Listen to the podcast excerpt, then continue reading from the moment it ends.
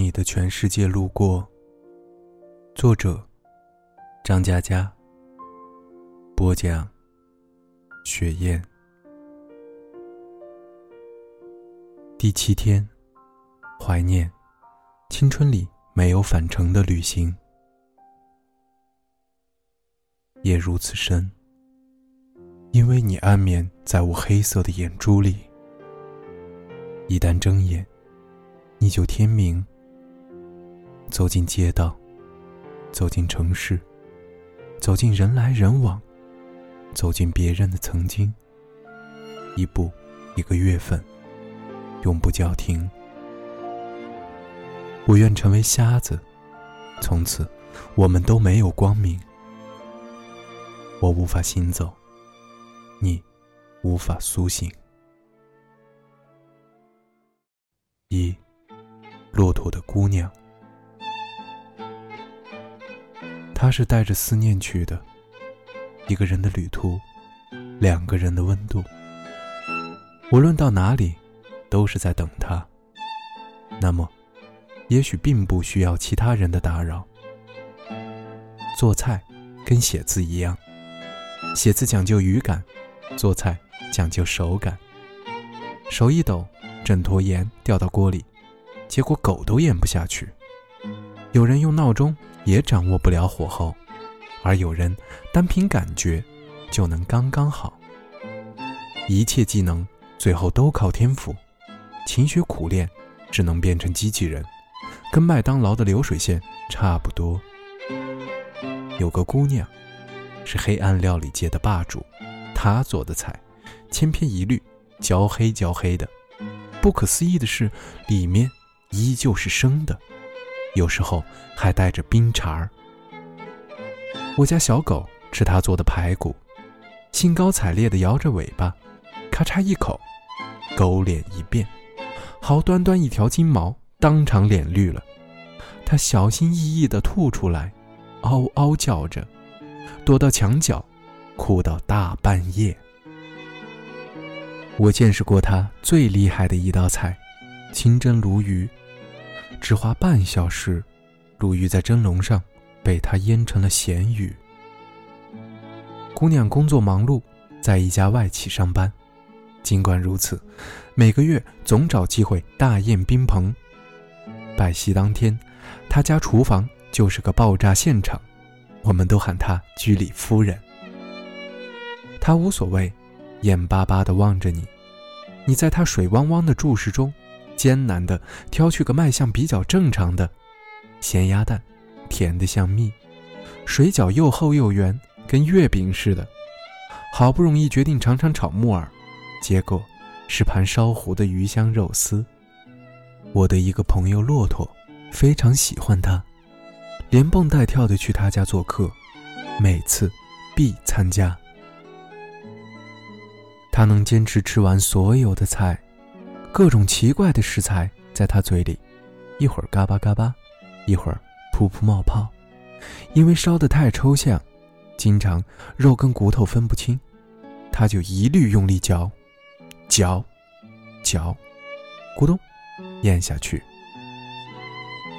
后来，两人结婚了。我问骆驼：“你这么吃不怕出人命？”骆驼说。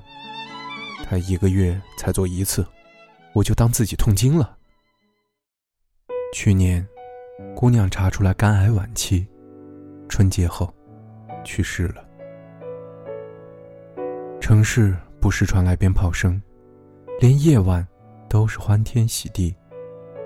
我放心不下骆驼，去他家拜年，家里只有他一个人，坐在书房的电脑前，开着文档。我凑前一看，是份菜谱。我问：“你要出本菜谱？”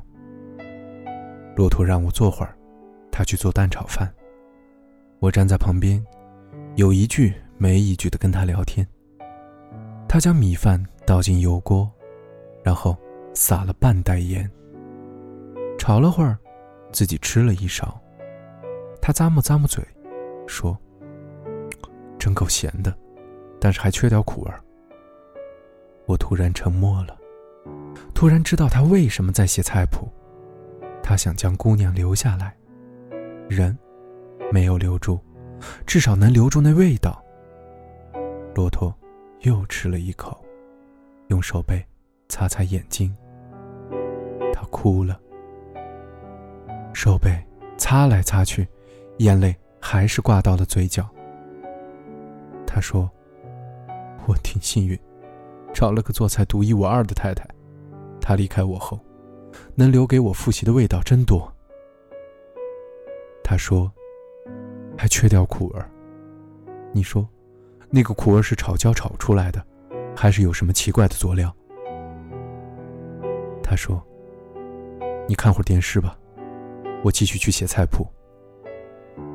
我问，要不我们去喝杯茶？他说，不了，我怕时间一久。会将他的做法忘记，我得赶紧写。我的眼泪差点涌出眼眶。后来我劝他，老在家容易难过，出去走走吧。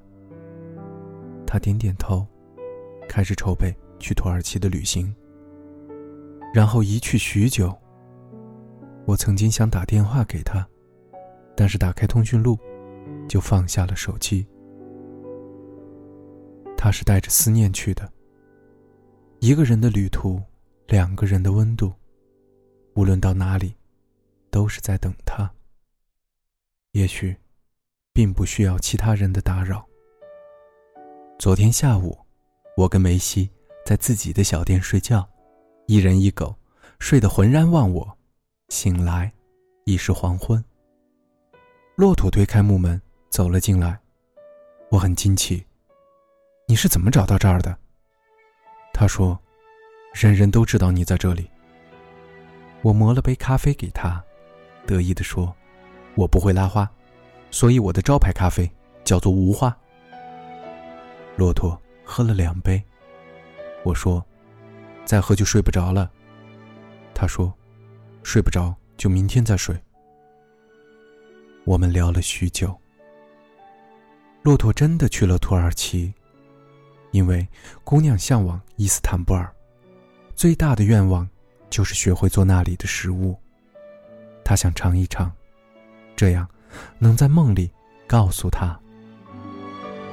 骆驼说：“只有你没打电话给我，大家都劝我别想多，会走不出来，这样太辛苦。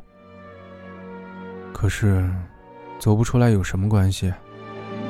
我喜欢现在这样。”我过得很好，很开心。我只是改变了自己的生活方式，而且我的菜谱快写完了。现在发现，他会做的菜可真多。